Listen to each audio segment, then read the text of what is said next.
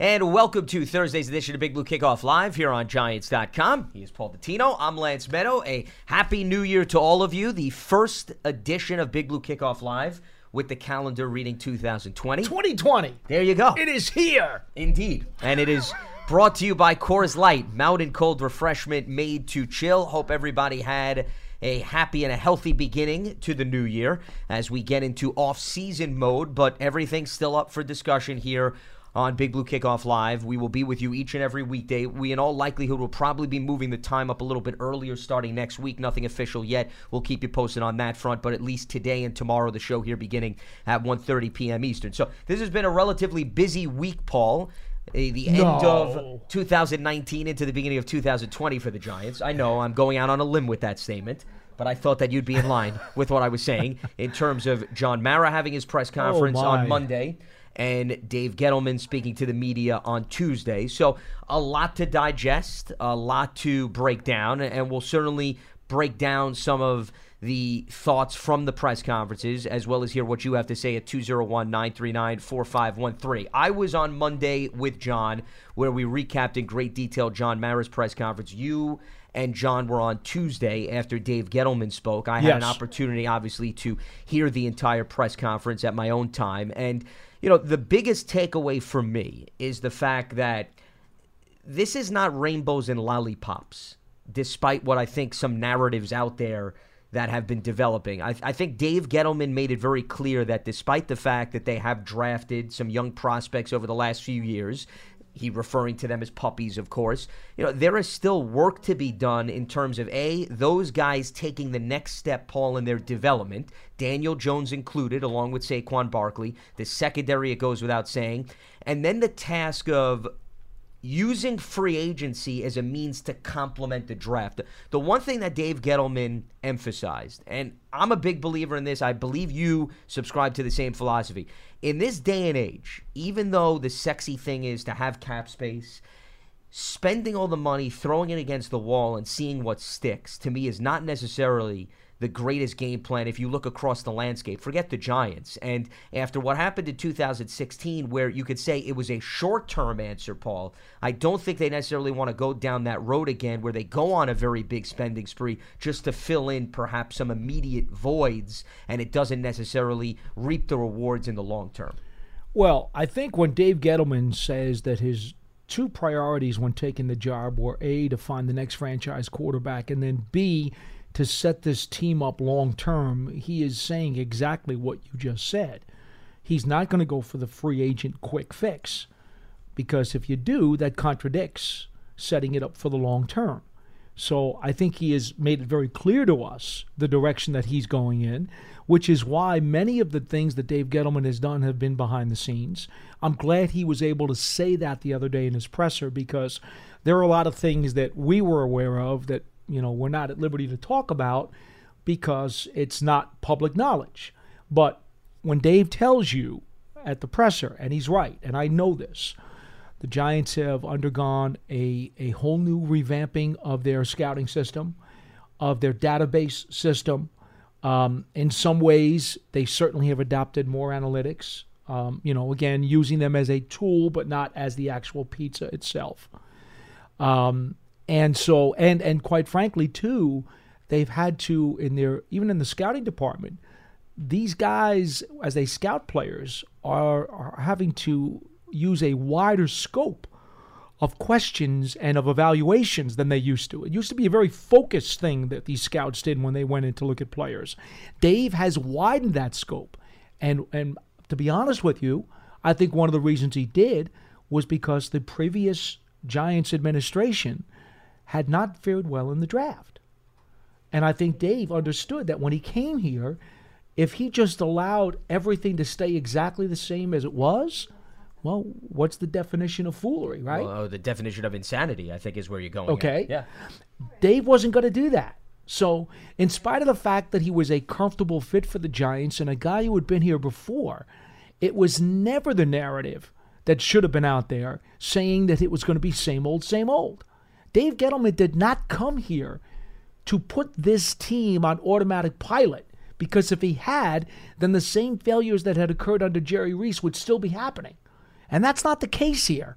They did a lot of stuff, a lot of stuff with the roster that he had to rip down and rebuild, and then a lot of stuff within the football foundation that he had to totally reconstruct, which is why it had to be considered a three phase plan.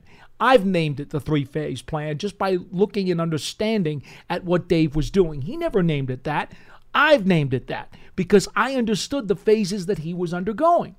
And so now the Giants are starting phase three, which is what your your point is Yeah. in terms of trying to enhance the talent on the roster, but making sure it is done in a smart and intelligent way so that you don't have a one season playoff and then the team fall off the cliff the following year.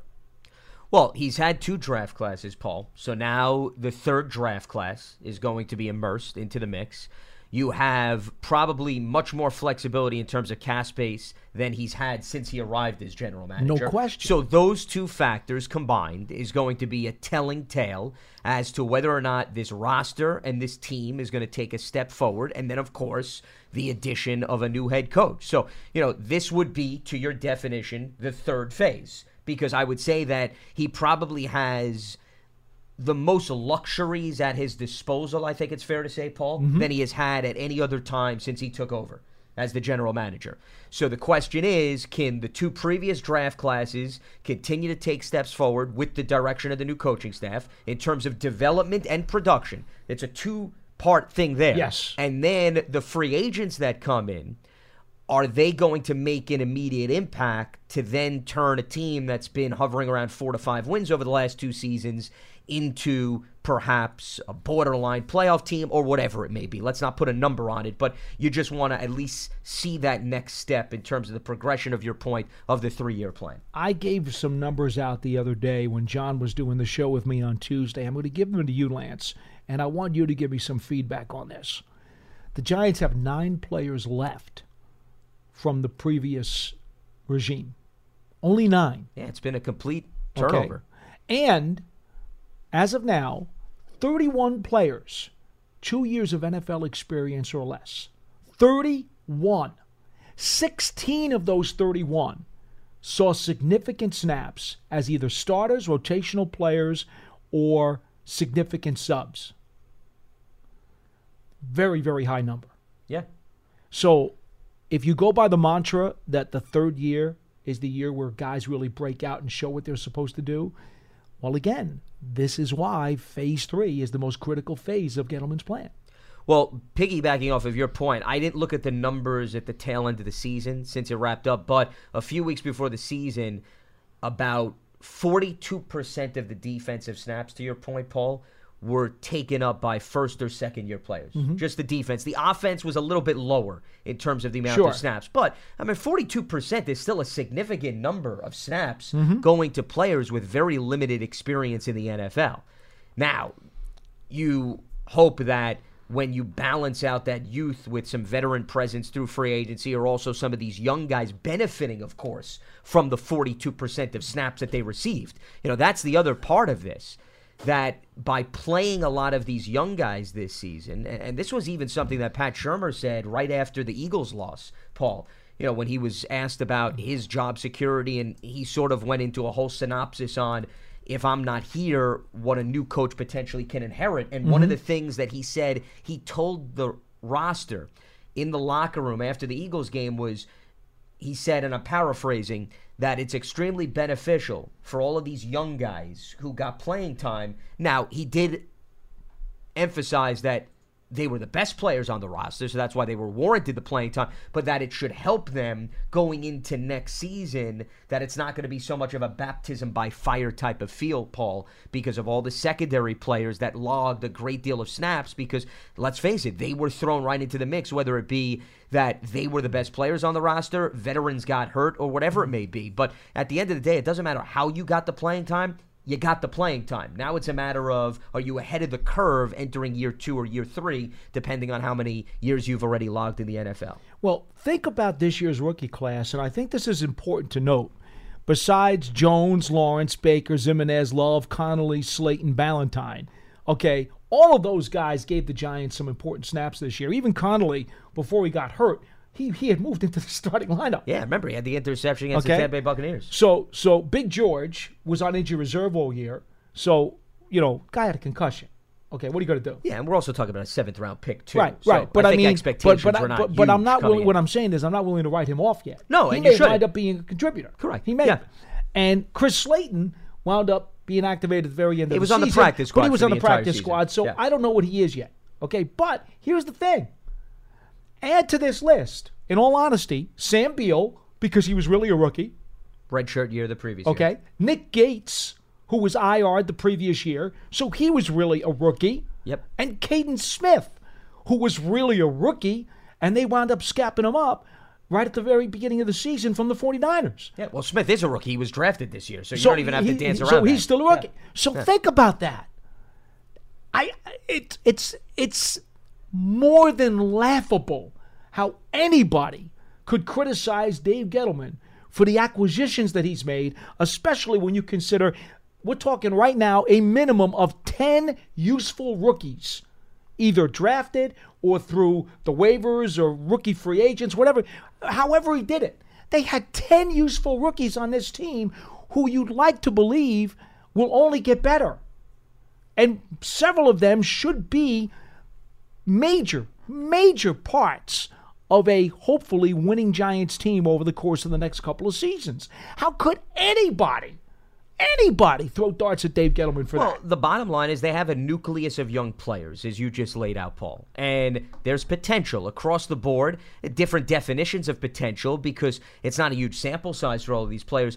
The one thing from the press conference that I think was asked at nauseum a lot, and I think a lot of fans are still discussing, and I agreed wholeheartedly with what Dave Gettleman said, especially when he was asked about the Odell Beckham trade. There's a fascination that when a transaction is made, Paul, that at Oh, the yeah. end of the season, okay, I don't want to go off a tangent, but I think it's an important point to be made. There is this fascination that one year removed from a transaction, we have to have finality to it. We have to have a grade, we have to have a winner, and we have to have a loser. Mm-hmm. And whether you agree or not with the move, that's not why I'm bringing this up. The bottom line is, I thought Dave Gettleman hit a fair point. He said, well, when you look at what was in return from the Beckham deal, Dexter Lawrence, Ximines, Jabril Peppers. We're still talking about a young nucleus of players that have yet to come to their full fruition with the Giants because Peppers is still on a rookie contract and has only been with the team for one year. Plus, he had the broken bones in his back. So, why is it that we just can't say, let's see another season or two, let's see what happens, and then for everybody that wants to get out the pen and paper and give an entire grade, you know, then we can have that conversation. But to have that conversation after a 16 game season, also take into consideration, by the way, a rough year for the Cleveland Browns, too. Here's what you can say. You can say something right now.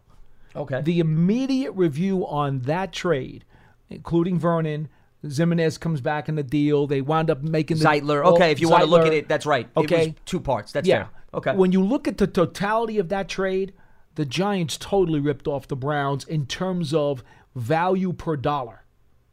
They absolutely got much more value per dollar. When you consider the production they got from the players they acquired, what they're getting paid under the cap, and then the rookies that they drafted and the production they got for what they're paying them in salary compared to what Beckham produced for the Browns and what they're paying him under their cap. Value per dollar, the Giants absolutely fleeced the Cleveland Browns in that trade. Well, because you had the bulk of the players that the Giants have on rookie contracts, as I mentioned, whereas Odell Beckham and Vernon are on veteran, wealthy contracts. So, I mean, outside I think of to- outside of Zeitler, yeah, to me, that's crystal who clear. by the way turned out to be the Giants' best offensive lineman. Well, you're right. Zeitler too is on a veteran contract, but the bottom line is the rookies that the Giants got in addition to Zeitler completely outweigh what Cleveland got because Cleveland didn't have really any youth in that deal that it received. So to me, that's crystal clear. I'm not disagreeing with Yeah, you in terms of value, Yeah, but but once again, that is still too much of an immediate conclusion. I guess my point is, let's just see what happens over the next two seasons. Let's see what happens with these young guys, and then if everybody else wants to go back to their grading calculator, then we can revisit that. But there's no winner and loser right now to a deal like that. I, I just thought it was silly that there were some questions posed Dave Gettleman's way, and for us to still. be revisiting this If conversation a Beckham year has removed. a great year next year, he's still with the Browns, has a great year, and they win the Super Bowl, then I think they'll be very happy that they made that deal. And then you could say yeah. it worked out really well for them. So you're absolutely right. The final returns of this are far from in, but in terms of immediate value after one year, the Giants did extremely, extremely well. Well, in terms of your point, there's a reason why the Giants are in a very healthy cap situation this offseason because they shedded a lot of those big contracts. Vernon Jenkins and Snacks were the three big acquisitions in 2016.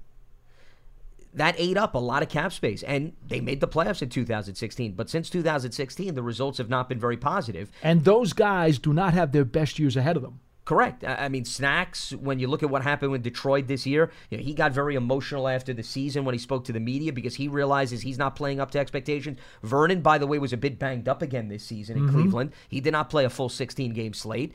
And Janoris Jenkins was with the Giants for the bulk of the season. So Right. th- there's no point to evaluating that. Odell Beckham, we saw what happened in Cleveland. It's not to say that he doesn't have an opportunity to bounce back, but it was a down year for the Browns on many different fronts. So the guys that were eating up a lot of cap space when the Giants had them didn't necessarily produce, as you laid out, Paul, the amount of value in return to what they were making financially. But I just, once again, everybody is very quick to just want to issue a judgment. And that's why we always say on this show, you need three to four years to even evaluate a draft class, Paul. You know, the class that mm-hmm. Gettleman brought in last year with Lawrence and Daniel Jones and DeAndre Baker, we're going to have to wait. We're going to have to wait another two seasons till we truly see the impact of this rookie class. It's the same thing with Daniel Jones. You know, everybody right now wants to give a firm conclusion. He's a franchise quarterback. He's not a franchise quarterback. Okay, well, 12 starts under his belt. Who dictates what happens with a guy's career after 12 starts?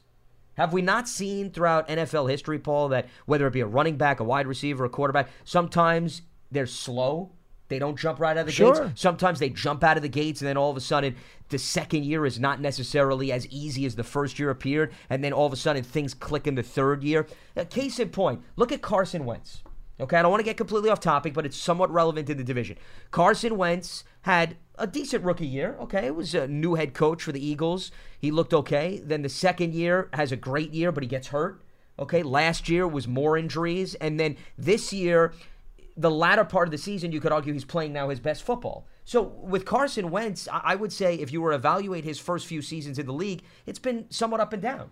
The reading, right? I mean, Somewhat mixed. but but Yeah. there's still extreme potential. Sure. I don't think you know the Eagles feel horrible about the investment. I think they feel very good, and they should. Well, again, the rule of thumb is three years.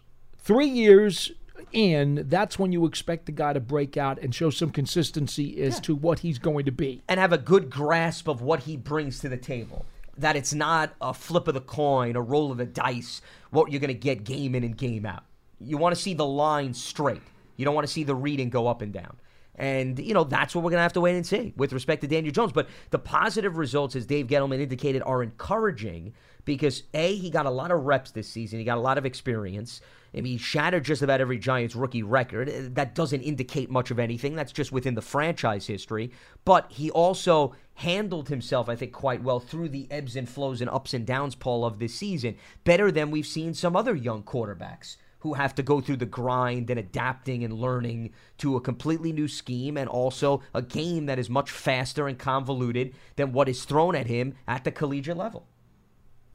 So, you know, that to me is once again another indication. Let's step on the brakes before we give out grades over rookies after one season. 201 939 4513. With that being said, let's open up the phone lines as we move along here on Big Blue Kickoff Live. Jack is in New York. He gets us going right here on Giants.com. What's happening, Jack?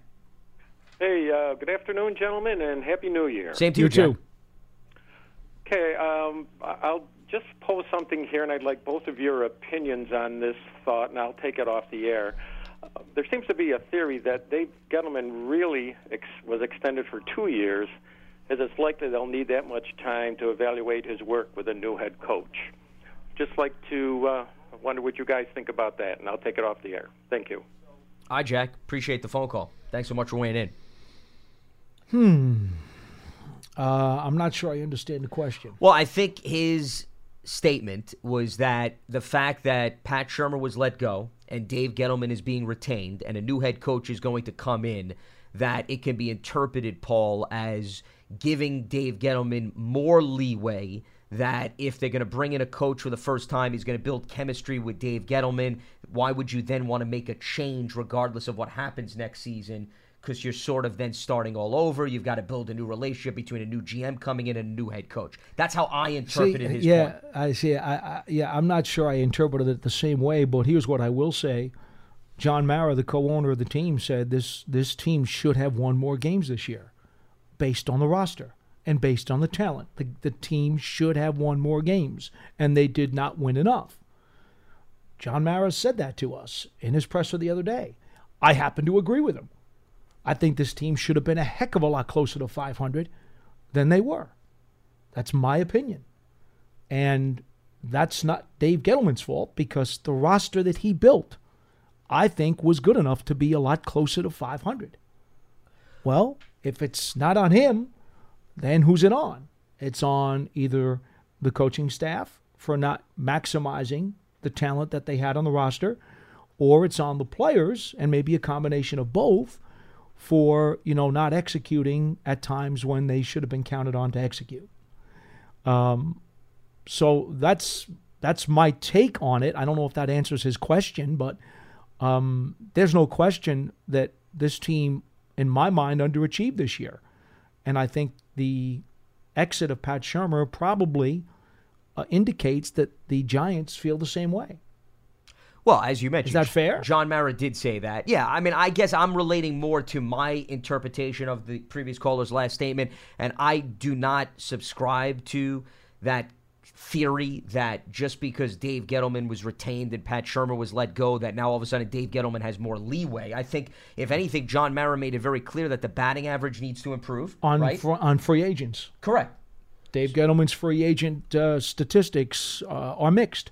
So if you listen to what John Mara had to say, and even Dave Gettleman admitting that his results need to be better, I, I, don't see how anyone would operate under the impression that somebody feels very good about the current situation and absolutely is guaranteed X amount of years at their respective position, Paul. That's fair. So I, I would disagree with that takeaway. I, I think that they feel, as you mentioned, Paul, that a new voice, a new head coach could perhaps take this roster to better results, but that doesn't necessarily indicate that somebody has more job security than the other. If the results are not good again next season, then they're going to have to probably go back to the drawing board and revisit what their initial game plan is. Let's head back to the phone line. Scott is in New Mexico. Scott, welcome to Big Blue Kickoff Live. What do you have for us? Hi, guys. How you doing today? Hi. Doing all right, Scott. Uh, I enjoyed your conversation earlier, but the reality of the situation is the Giants – in points allowed finished 30th, and I think in points scored they were 23rd. So we know there's a myriad number of problems on the defense. But I wanted to talk about the offense a little bit, and I wanted to mirror uh, the game in against um, or the last game that they had, uh, where Saquon Barkley, for example, had that major run, but in all the other runs that he had. I think he averaged. I, I think he had 17 carries or 18 carries. I'm not sure and he averaged about 1.9 yards per carry for for the rest of the game. And mm, as you go into the next season, the Giants, in order to establish a ball control, which I think is very important, do you think they're going to need an additional runner? Because it appears to me that Saquon, as great as he is, doesn't run inside very well. I don't know if it's a problem with the line, but you go, but Halapio is obviously injured. You have an Evan Engram hasn't played a full season yet uh, since he's been a Giant. Uh, there are other problems, obviously, with the right tackle.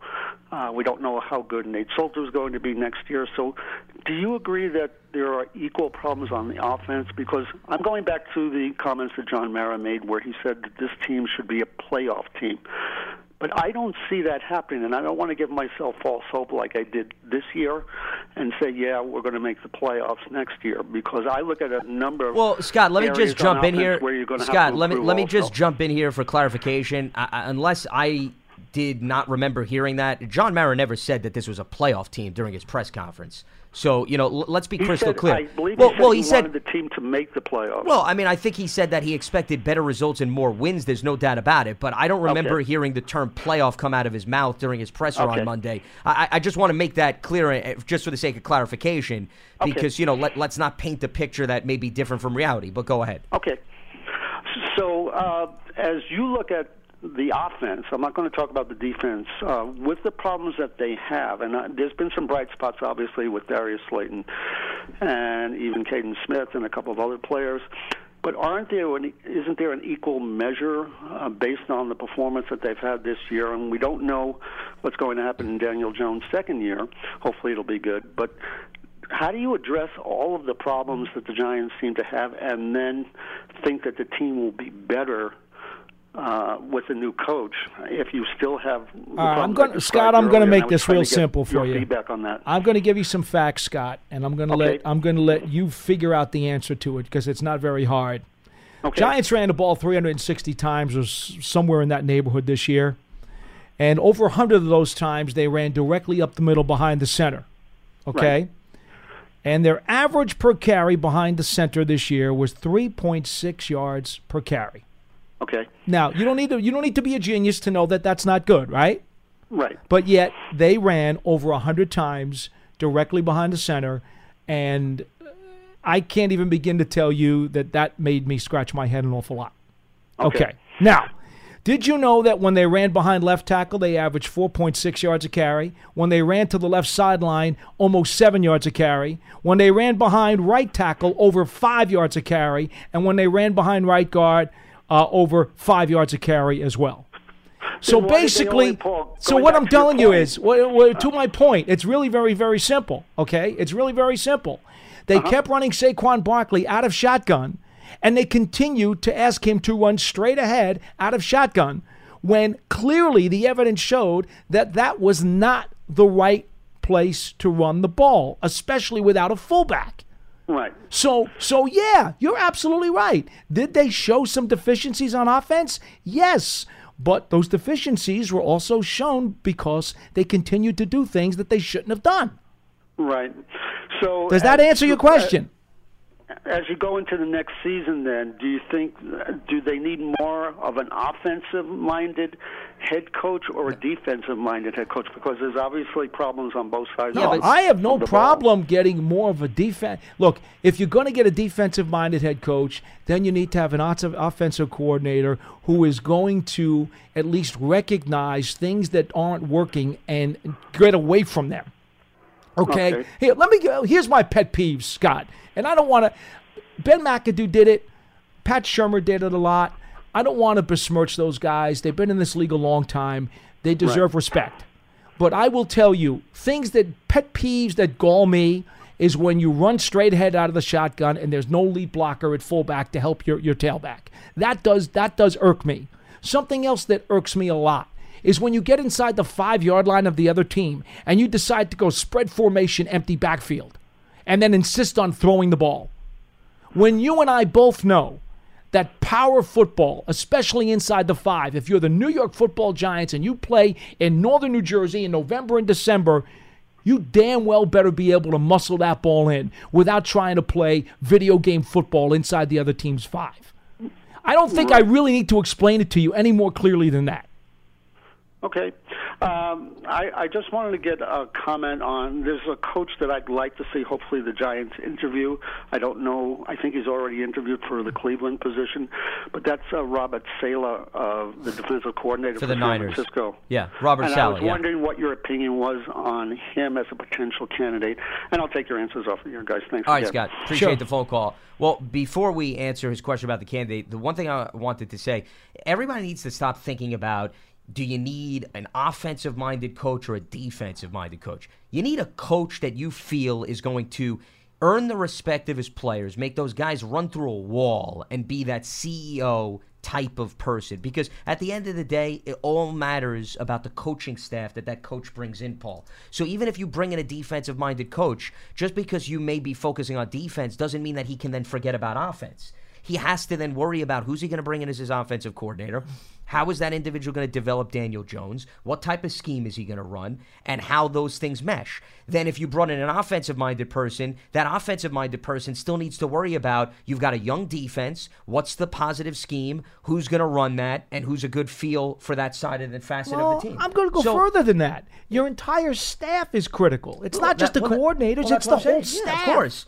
So- And, that- and and that, to me, that's the big deal. When the Giants are interviewing head coaching candidates, I'm going to get on my soapbox here for just a second. It's not just important that the head coaching candidate fits what they want.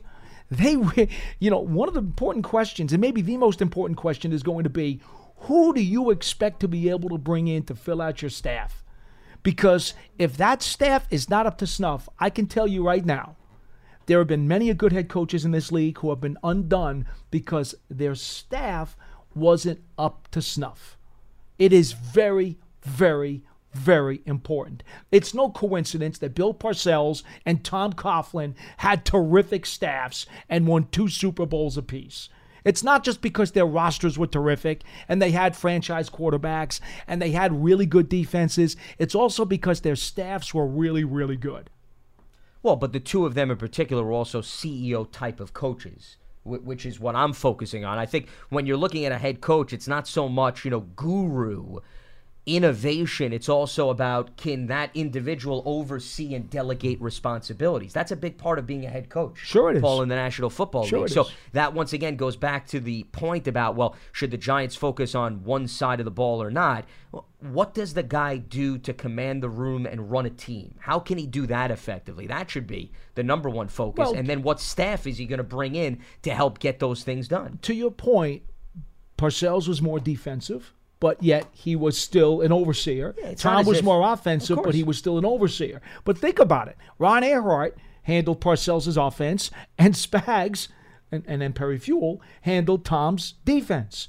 I mean, you know, yes, the opposite coordinator is probably the most important hire of your staffs, but uh, of your staff. But the rest of the staff is very, very critical, Well, I think the opposite, especially with a young team. Correct. Well, also with a young head coach, the opposite coordinator is Oh, important. boy. For example, when Sean McVay went to the Rams, he brought in Wade Phillips. Mm-hmm. Wade Phillips was previous head coach and a veteran guy that you didn't have to necessarily hover over. You knew he could handle his business. So if you're going to go in the direction of a young coach, I think that other coordinator better be a very experienced, polished individual who doesn't have to be, you know, babysitted essentially. Well, the Jets brought in Williams under under Gase. Under Gase. But in fairness, Gase is already a veteran coach, though. I wouldn't consider Gase a young coach.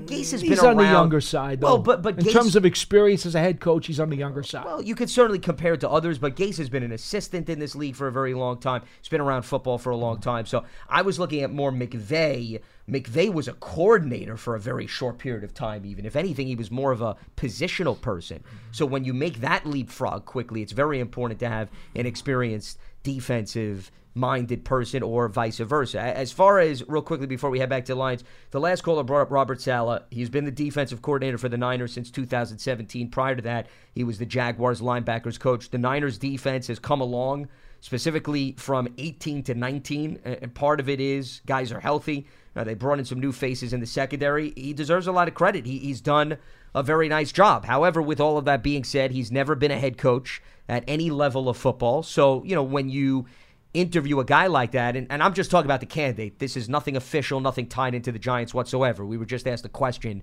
so that's why I'm answering it. You know, I think one of the things you need to ask somebody like this, who falls into the category, Paul, of a young assistant, meaning somebody that hasn't had head coaching experience or hasn't even been a coordinator for a very long time.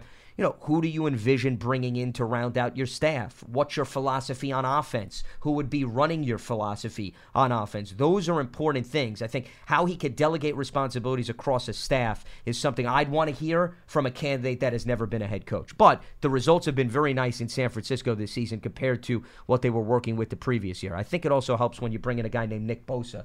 Uh, can make uh, quite the impact, Paul, from uh, year one to year two. it helps. Yes, let's head back to the phone lines at 201 939 4513. Carlos is in Astoria. Carlos, what's happening?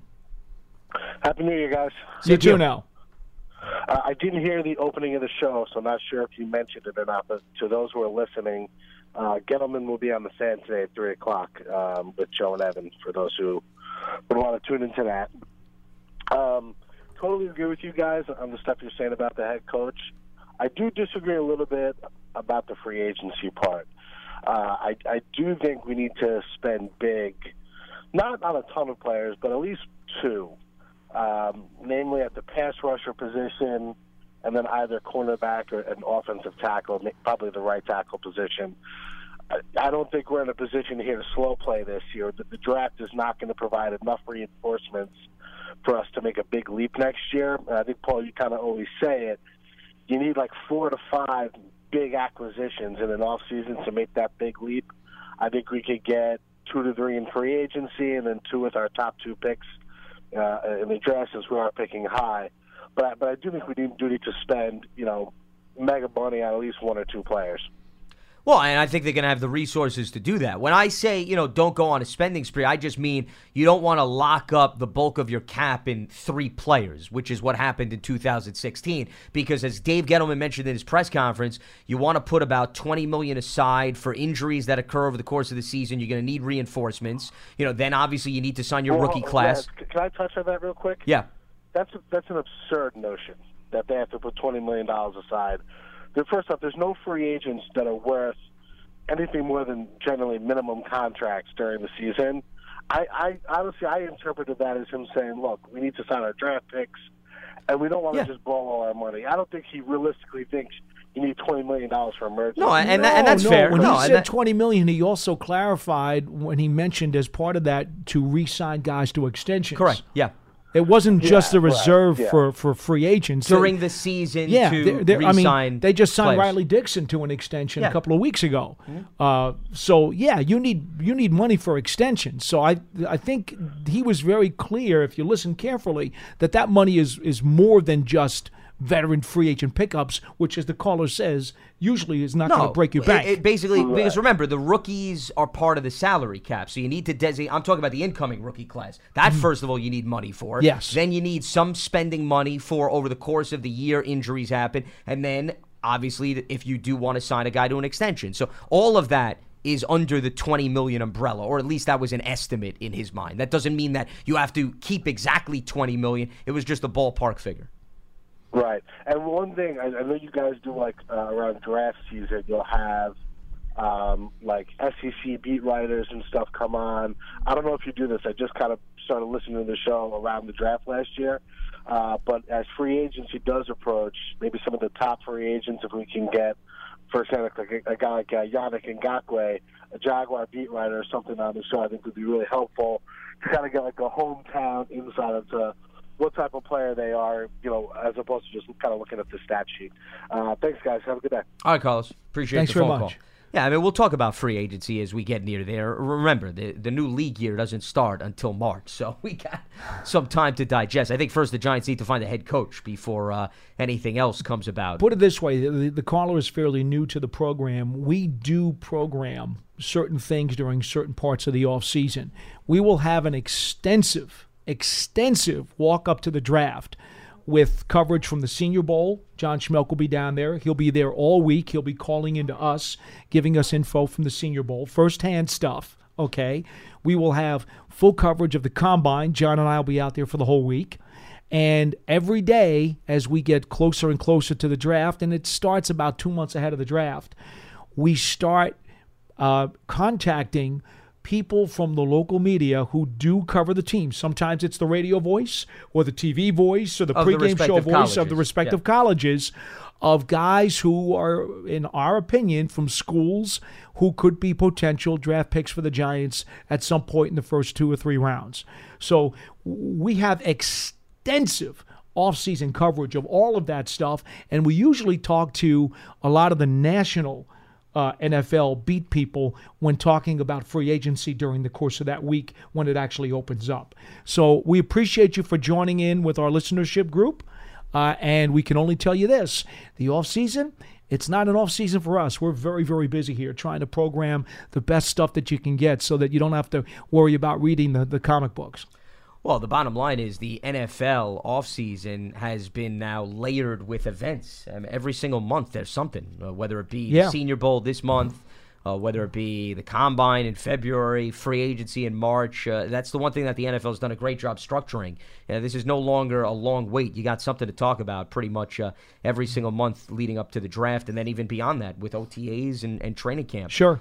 After that. All right, let's head back to the phone lines. And a reminder before we do that that Big Blue Kickoff Live is brought to you by Coors Light, Mountain Cold Refreshment made to chill. Neil is in Boston. Neil, welcome to Big Blue Kickoff Live. What do you got for us? Hey guys, um, it's been a tough three years, as everybody knows. But um, I was curious about, um, you know, Sean McDermott, Ron Rivera. How come uh, McDermott wasn't interviewed by the Giants? Was he not available or interested at that time? McDermott. When, uh, well, McDermott is the head coach of the Buffalo Bills. Yeah, you. you Right. So- but, but he was a defensive coordinator for Carolina four years ago, and the Giants could have interviewed him. So. For, for the head Well, coaching position. well, McDermott. don't know wa- if the timing McDermott. wasn't right. Well, McDermott was the head coach of the Bills before they went and interviewed Pat Shurmur. If that's Right. your question, he was not available. I think you're referring to maybe No, when I'm Ben talking- McAdoo. I'm going. I'm, I'm, excuse me. I'm going back four years before they hired. Uh, Ben McAdoo, you're talking Shurmur. about. You're talking about McAdoo. Yes. Yeah, well, but remember, McAdoo was an internal candidate, and they knew a lot about him, and Right. that was one of the things that made it attractive to them because of how the offense was playing to promote him to head coach. They were looking that for makes sense. continuity there. Yeah. And What about um, you know Rivera? Why? What, what do you think? Did he just go to the Skins because that's you know that's what he wanted to do? I mean, Yes. his connection with Gibson. No, my understanding is that Ron Rivera had a very strong affinity for going to Washington, and so when Washington reached out to him, he was very quick to go. As you as you may know, uh, if you tried to read any reports to go uh, to uh, study up on Rivera, he didn't go anywhere else for an interview. No, I mean that was pretty much the the one He- place he went, and it it. happened relatively quickly in- terms of them getting him in the building and his agent negotiating. He wanted them; they wanted him. Yeah, and the other Done. the other thing, Neil, that's important to clarify: Dave Gettleman, when he became the general manager of the Panthers, inherited Ron Rivera. Gettleman did not hire Ron Rivera. Ron Rivera was already the head coach there. I'm not saying they don't have a relationship, but Gettleman did not handpick Rivera. So when you say, you know, because of their connection, the dynamics are a little bit different than as if Rivera was brought in by Dave Gettleman. That's not how it played out in Carolina. Yeah. And the last question I have, or comment, uh, you know, question is: Do the Giants look at some of the players like Banks, Strahan, Shaun O'Hara, David Diehl? Do they get input from them? Do you think, as far as their perception of what's going on with the team and why they've been so lousy the last few years? I mean, it's obvious the offensive line is weak. You know. Well, you're, you're asking about whether or not they sit down those former players and ask them for advice about how to build the roster. That's Is not that your their question? job. That that's Yeah. not their job. Now, I would tell you, Carl Banks, because of his relationship here with the TV and radio, is here almost every single day. And obviously, if anybody wants to have any conversations with Carl, he's certainly willing to talk to them about it, whether it's a player or a coach. But other than that, it's not a, a an announcer's job or former player's job to step on people's toes and unsolicited offer advice. But but uh, look, if any of these offensive linemen wanted to ask uh, David Diehl while he's in the building about a particular blocking scheme, I'm sure he would help them. Yeah, they're free to have conversations, and Neil appreciate the phone call, but you know those players are not consultants for the team. No, they're not scouts for not- the team. that's not their Yeah, title. they're not obligated. But I mean, to be naive and say that you know maybe somebody passes them in the hallway and they have a conversation about a player or a scheme. To your point, Paul, I, I don't think that's crazy. But no, I, I don't think they're going out of their way to ask those individuals in particular what they think of certain players. And as far as perception of the team, which is the term that the caller used, I don't think anybody in the front office is that naive that they need to ask a player for how a team is viewed. They could easily pick up magazines, newspapers, and so forth and, and see with their own eyes uh, in terms of commentary. So I, I don't think they need to ask Carl Banks that uh, of all individuals. Let's uh, head back to the phone lines. Adam is in Atlanta. Adam, welcome to Big Blue Kickoff Live. What do you got for us? Hey guys, how you doing today? Good night, Adam. What's on your mind? Uh, just want to uh, ask some questions about uh, Mike McCarthy. I know he's coming in for a uh, interview with the Giants. Can you give us a rundown on his uh, coaching philosophy? Um, what kind of a coach is he? Is he players coach? Is he more of a Tom Coughlin like guy where he would rather you just do what you know what, what he says, and you know he's not interested in really being your friend, but he wants to make sure that everyone does their job. And what went wrong in Green Bay for him to part ways with the Packers when he did? Well, he was in Green Bay for 13 seasons, which uh, in today's NFL is really unheard of, uh, as I'm sure you're well aware because of the turnover rate. Mm-hmm. And uh, his background is he was an offensive coordinator before he was the Packers head coach. He was in New Orleans for a few years under Jim Haslett. Actually, those Saints offenses put up some decent points, and he didn't really have a star quarterback. He had uh, Jeff Blake and Aaron Brooks. And then after that, he went to the Niners. He was with Alex Smith his rookie year. You know, the Niners took him with the first overall pick. And then immediately after that one year in San Francisco, Green Bay hired him, and he had Brett Favre. And then Aaron Rodgers had been drafted the same year as Alex Smith. And, you know, he helped groom Aaron Rodgers, who eventually took over for Brett Favre when Favre initially said he wanted to retire. And uh, he was ultimately traded when he wanted to come back because they felt it was necessary for Aaron Rodgers to take over. As far as his philosophy, you know, Mike McCarthy is from the West Coast philosophy. I mean, that that's what he was taught. So, you know, that's his background uh, in terms of his philosophy. And and I think, you know, what ended in Green Bay, I think after 13 years, sometimes franchises feel people need a new voice. Uh, I, I think that, you know, they also needed to change the roster, the defense they were building through the draft. They started bringing in free agency, and uh, they brought in also a new GM because Ted Thompson was the general manager for the bulk of McCarthy's tenure. And, you know, Ted Thompson, because of health issues, you know, was phased out somewhat. So uh, I just think at the tail end of his career, there, there was just a lot of turnover across the board in the franchise, and they wanted to move in a different direction. Now, to clarify, uh, McCarthy was reported by ESPN to have an interview Yeah, set up with nothing the Giants. is official from the Giants. The Giants. Are standpoint. Going to Yeah. confirm interviewees after those folks get interviews, not beforehand, only afterwards. So the report by ESPN that McCarthy is coming here is not something that we can confirm because the Giants will let us know when, in fact, something happens with anybody. I mean, we could talk about him that. as a coach and what Yes, he's done. yes, we but can. what- just to clarify, as Paul said, the Giants have not officially announced anything. So uh, we'll let you continue, Adam. But whenever you hear a caller come in and say, you know, the Giants are interviewing so and so, that's based on what the caller heard in terms of reports, not anything that the I Giants have officially reported. But go ahead, Adam. Yeah. I, I just did. Um, I saw a um, a piece that they did on him where where he's really into analytics. Uh, going by what Gettleman said, that you know he they they're bringing in more analytics guys. Do you think that uh, th- this would, if he, if he does come in, that this would make him a um, better candidate than some of the others? Well, I think all coaches have to have some grasp of analytics in today's NFL. I don't really think it matters your background because you know most teams are heading in that direction when you think about weighing the pros and cons of going for it on fourth down, whether to kick a field goal.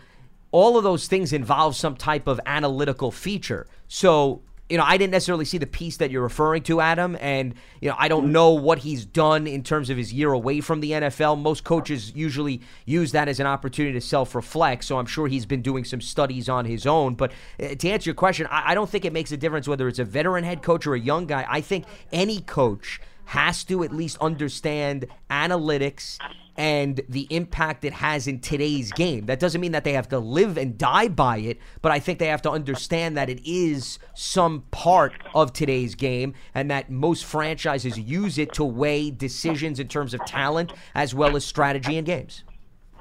Yeah, thank you. I Yeah. appreciate it. You got it, Adam, and appreciate the phone call. Thanks so much for weighing in. And McCarthy clearly is somebody that has a wealth of head coaching experience because we were talking about some other 13 candidates years earlier. with the Yeah. And six NFC North Division titles. Uh, over that span, and also helped develop a young quarterback like Aaron Rodgers. So, you know, when you look at his experience and then you look at what the Giants want to accomplish, okay, they want to develop a young quarterback, Paul. They clearly want to not just flash for one season, they want to have consistency in winning. You know, he is somebody that has accomplished that in his previous destination. There's no doubt about that. Let's head back to the phone lines. Mike is in Brooklyn, and he joins us here on Big Blue Kickoff Live. What's happening, Mike? Happy New Year, Lance Paul. How you guys doing? You Same too. to you. Very Happy New. Year to you. Good. Um, just a couple of points. Um, I think, uh, you know, obviously when Gettleman uh, took the job, he had quite a daunting task uh, ahead of him, uh, cleaning up uh, the the uh, the uh, salary cap issue. Um, you know, finding the the uh, successor to Eli. Uh, and the, the culture issue and all that kind of thing. I think he's done a I think he's done a very good job. Yeah, free agency, things Omameh and uh, a couple other you know players didn't work out, but that's what, what you get. I mean, uh, if, with free agency and the draft, it's not always going to be um, you know an easy task. Uh, and like um, Mr. Mara said, you know, yeah, the batting average has got to get better. Uh, no doubt about that. And I, I like the fact too. During his presser the other day, Gettleman said, "I'm, you know, you take 20 million and you put it aside. You put it in the bank, um, out of the uh, available cap money. You don't, you know, and you, you leave it there in case of, you know, sign, re-signings or whatever. You always want to have that, um, that that money there so you can uh, be flexible during the season." Um, as far as his drafts, uh, let's just go over the last draft. I mean, fourth, Julian Love in the fourth round, round, Slayton and Connelly, and Ballentine in the sixth round. All of them um, played significant um, minutes. Uh, obviously, Connelly would have played more if he didn't blow out it. But uh, uh, I think uh, he did a tremendous job, especially the last draft. Well, And sure. And even his first draft with the Giants, his first four players are all uh, starters. Hernandez Yeah. and Hill and Carter and Barkley, all four of those guys are starters. Now, look, again, Gettleman's free agent crop is mixed. There's no question. And that's where his biggest knock comes. But when you look at his his free uh, his um his uh, his draft, uh, it's it, it's impossible to criticize him for his draft. You just can't do it. No, I agree. Well, um, last point. Um, the, uh, the with Bettcher as our defensive coordinator, um, do you think? I, I, uh, first of all, the tight end um, coverage and, and the, uh, we weren't as, we were we were pretty good this year. Um, so they, they went. I, they must have gone uh, in the off season, figure out a way to you know keep them keep keep the Giants from getting burned by tight ends down the seam. Uh, because I think uh, before you had the statistics uh, last week, and uh, we they were pretty, you know, uh, I think in the top ten as far as tight ends, you know, burning us. Um, last question, I'll take it off the air. Um, Bettcher's system seemed to, to me, to be complicated. You got guys playing multiple roles, and oh, you know, if that's the way of the future, fine. It's always good to have a guy who can play multiple roles. But with the young uh, with the young age of the new, of the players and and the fact that they had to they had to um, you know play by way. Do you think his system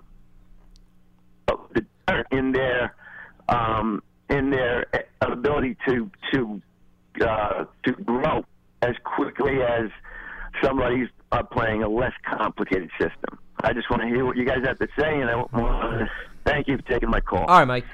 Thanks for the phone call. Uh, let me just give this quick stat. Giants gave up 73 catches to tight ends this year, was right in the middle of the pack of the NFL, but they did allow 18 touchdown eight eight, Eight, yeah. touchdown catches by tight ends, which was tied for uh, sixth most in the league.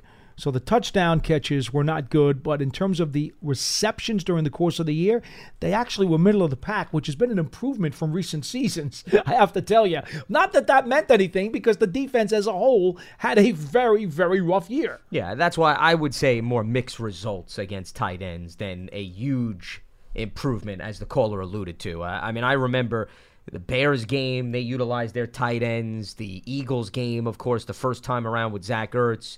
I'd say mixed results is a better way to My sum up. problem was that there were far too many opponents running free in the defense, Yeah. no matter what position they played. Correct. That would be my well, problem. listen, it's all about perspective. If you're comparing it to previous seasons, you want to focus on saying that there was some improvement. That's fine, but I still think tight ends was an issue this season. I, I don't think that's a stretch at all. As far as was the system too convoluted for these young guys, Paul? Because that seemed to be the last point that he was making, and, and that was why those guys struggled. I, I don't think that it was too overly convoluted. I, I think you know, I had a conversation recently with Michael Thomas, and I thought Thomas really shed some light. The fact that Thomas said when he was at Stanford, he was exposed to a variety of different defenses because Vic Fangio was his defensive coordinator, mm-hmm. Paul. And when he entered the NFL, he felt like he had a good grasp on what an NFL defense was going to ask him to do. And remember, Michael Thomas is a guy that started off in the practice squad, whereas he seemed to indicate from my conversation with him was that some of these other young guys that came in this year, they were not exposed and they didn't have defensive coordinators where they were asked to do things that then year one or year two in the NFL, it's going to be a duplication. It's almost like learning from scratch. That was my biggest takeaway from that conversation I had with Michael Thomas. And that I think was more of a factor than necessarily Bettcher's scheme in particular being too convoluted. So let me see if I understand you correctly. You're talking about the preparedness of a player coming out of college Correct. Wasn't at the level perhaps that it would have needed to be given Bettcher's scheme. Correct. Yes. Meaning And that's plausible. Meaning, Michael Thomas said, "I knew cover one, cover two. I was asked to do all Well, of these things." And this like is why a those lot basics. of a lot of personnel departments talk about going to schools, the big time power schools that have coordinators and coaches that run pro style systems because this way these guys will be much more adaptable to the NFL game. Right? One hundred percent. One hundred percent. And just for clarification, that was a conversation I had with him on air on my Sirius XM show. So, you know, I, I don't want to misinterpret it that it was somewhere on Giants.com or a printed article. This was completely separate from the Giants. And I specifically asked him about the defense, and he indicated, and I'm paraphrasing it. The interview's up online, but those were some of the things that he said. And I found that to be quite insightful Okay, because well- nobody really necessarily went into that in depth throughout the season. the 1A to that says, well, if they're not as advanced as you would have hoped when they got to the league, then you've got to make adjustments for that. And that's fair. And that's also a fair That take. that's the 1A to that problem. Realizing that they're not ready and to. and and I would I would suspect based on what we saw that there probably weren't enough adjustments. Let's head back to the phone lines as we move along here on Big Blue Kickoff Live. Jeffrey is in North Carolina. Jeffrey, welcome to Big Blue Kickoff Live. What do you got for us? What I got for you guys is I'm being honest. I'm a big blue diehard G Man fans. But check this out. I'm gonna keep it 100. We need to go ahead and start playing and bring OBJ back. We do not have a threat. They loading the box with Odell. I mean, not Odell. They loading the box up with Barkley. So therefore, we the run game is pretty much smashed. We can't really do nothing. The tight end Engram, he ain't been healthy the whole season. Then we got to worry about Sterling. Sterling's not going to last probably the next two years. Uh, having too many concussions. You know that the slot receiver, him coming across the middle is going to be very slim. Okay, let's get back to Eli Manning. Now, Eli, honestly, I can say he still got gas in the tank, fellas. Come on, let's give it. Let's give him credit. He still have gas in the tank, but he don't. We don't have the. We do not have a line. So without a line, you cannot put, get the good quality out of your quarterback without with, with, without a line. You know that's that, you know you can't do it. And then we put Daniel Jones. Now I'm not. I'm not. I'm not a big Duke uh, uh, uh, football fan, but I love their basketball team. But on top of that, he was throwing to small receivers. He do not. He wasn't used to throwing tall receivers because most of the guys that was on their receiving core was under six feet. They was not even five, uh, uh, six five. So on top of that, what do y'all guys think about bringing Odell back, or even go get uh, uh, Dez Bryant? Let's go get a deep threat. Let's get some help to the team so we can get the spark back because man, we looking bad. Well, Jeffrey, they have Darius Slayton, who they just drafted, and they brought in Golden Tate via free agency. So to your Tate point, washed up. Golden Tate. Excuse if me. Golden Jeffrey, if Golden Tate is washed up, how is he the most productive receiver this season? I mean, come on. Okay, look, look, look. Jeffrey, okay, here's- here's- here's- is not here- a home run hitter. Jeffrey, He's not uh, a guarantee. here- you knew when Odell hit the field, it was on. Jeffrey, here's when the problem. The field, You- you actually- they had to put multiple people on that man because he was a threat. Then on top of that, it said it opened up the field. Jeffrey, here's opened the problem. The You, you've actually up right now. you've It's tight. actually made half of a good point, but then destroyed it with some uh, ridiculous uh, Okay. Proposition here. Okay, talk to. Here, here, Talk here, to here's where you're right. You're absolutely right. Could the Giants improve and upgrade their offensive line? Yet again, I totally concur. Do the Giants have a need for a big 6'2, 6'3, 6'4 skyscraping wide receiver like Plaxico Burress? Absolutely agree with you. On those two things, I give you 150%. I agree more than wholeheartedly. But here's here's where you're wrong. You're wrong about Odell Beckham Jr. because right now it is quite clear that that guy, whether you want to put bang for your buck in terms of salary and production, not to mention all the injuries that he's had his entire career, Yeah, and all yeah, the other stuff, and all the other stuff that he causes in the locker room. Let me tell you something. I'm not sure that the Browns even want to have him back next year. So on that count, you're wrong. And on the other count about Barkley, understand something. Barkley was healthy for five games this year. In his first two games, he had 120 and 107 yards. Then, when he got healthy off the ankle, he had 112 and 189 and 92. So please don't misinterpret the fact that Barkley was stopped by other defenses. Barkley was stopped by a mental block caused by a high ankle sprain during the middle seven and a half games of the season. That's what Okay. stopped him. No defense stops Saquon Barkley. It doesn't happen. I, I, I, listen. I'm a, I'm a big Zay Hart fan. I love Z, but what I'm saying is we're going to hurt him. If we don't give him more help, we're going to hurt him. And what's going to help us out? Nothing. We're going to be back to zero because we beaten our horse. We Well, again- our again- we. I'm with you about getting a bigger receiver who can be a threat downfield, and I'm with you on getting a better offensive line. I'm with you on those two points, but please don't go off the tracks on the other stuff. Okay, now another thing. What do you think about Chase as a defensive end? Do you think we should snatch him up as a number four pick? Because you know we need a fast end. who says he's You know going to be need an there? edge rusher. Jeffrey, You know we need an Jeffrey, edge who says Chase Young's going to be there at number four? Are you sure he's going to be there? He's he's probably going to be gone by a lot of accounts. He'll be gone by pick three. So it may be Okay. more of a I- I- pipe and if dream. he is, who do you want? So, so you trying to say we got? So we might not have a slim chance. Yeah, get- I, I think I think there's a very good chance that you're probably not going to have a shot at him. I think you have to So be you trying- prepared. so Be would our prepared. First round pick need to be what O line. Well, no, no. How, how about this? How about the first round pick is perhaps whatever they feel evaluation wise is the best talent, as opposed to a specific position. Why do you have to think as a position?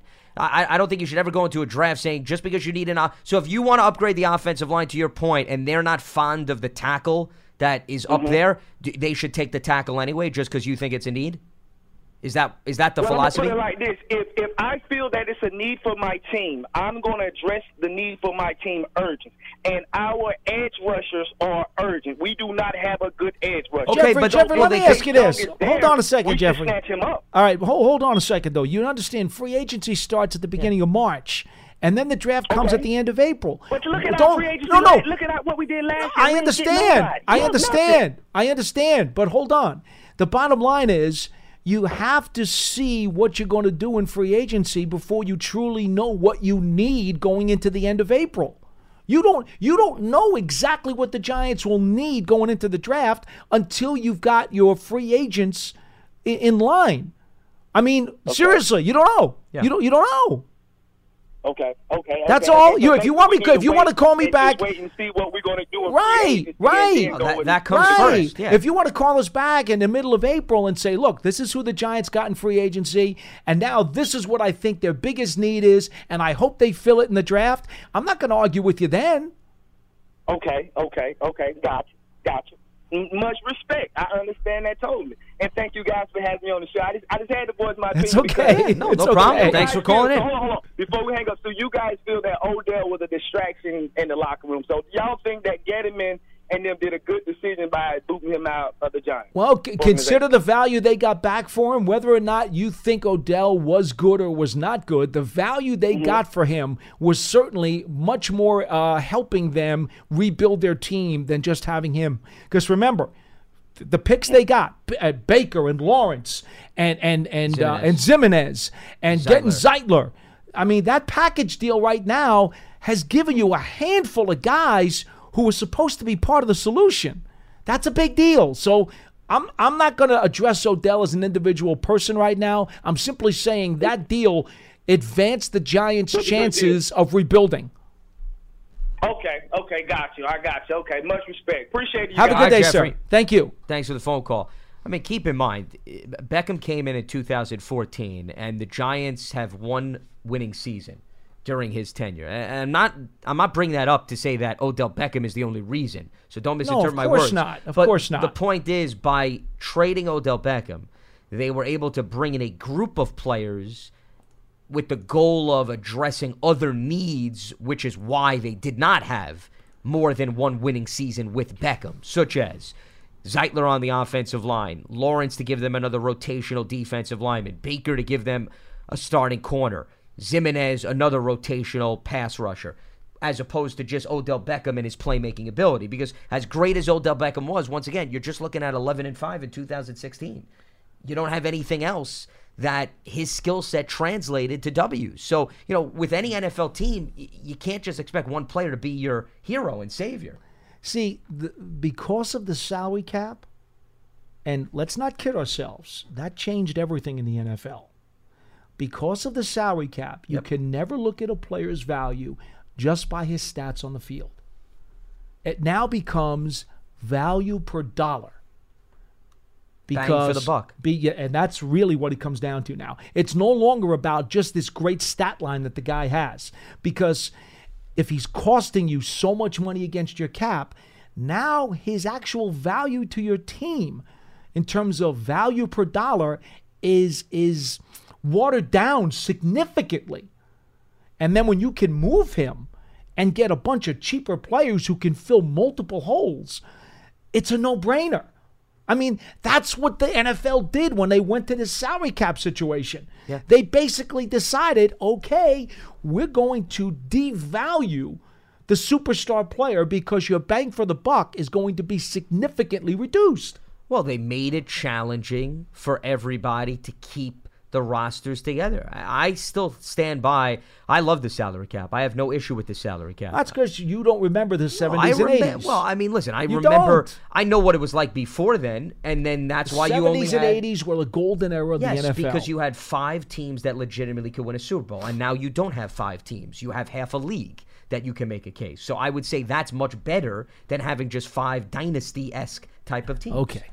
Fine. To each their own, and we're entitled to disagree, but I am a proponent of the salary cap. I have no problem with the introduction of the salary cap. And I also think that it proves that you need good management to balance the load in fielding a competitive team. And that puts every franchise and every organization to the challenge. Because as you mentioned, you can't just lock up three to four players and expect to field a competitive team. You need to be wise in terms of how you allot your assets. And that's where we are right now in today's NFL. With that being said, that's going to wrap up today's edition of Big Blue Kickoff Live, brought to you by Coors Light, mountain cold refreshment made to chill. Certainly appreciate everybody for tuning in. Big Blue Kickoff Live up and running every single day during the week throughout the course of the off season. We'll be back up and running tomorrow at 1:30 p.m. Eastern, and then we'll keep you posted as to whether or not we're going to move to an earlier time, which we normally do in the off season starting next week. We will obviously keep you updated here on Giants.com, so stay locked for all the latest. For Paul Dottino, I'm Lance Medow. Enjoy the rest of your Thursday. We'll speak to you tomorrow on Giants.com. Have a good one.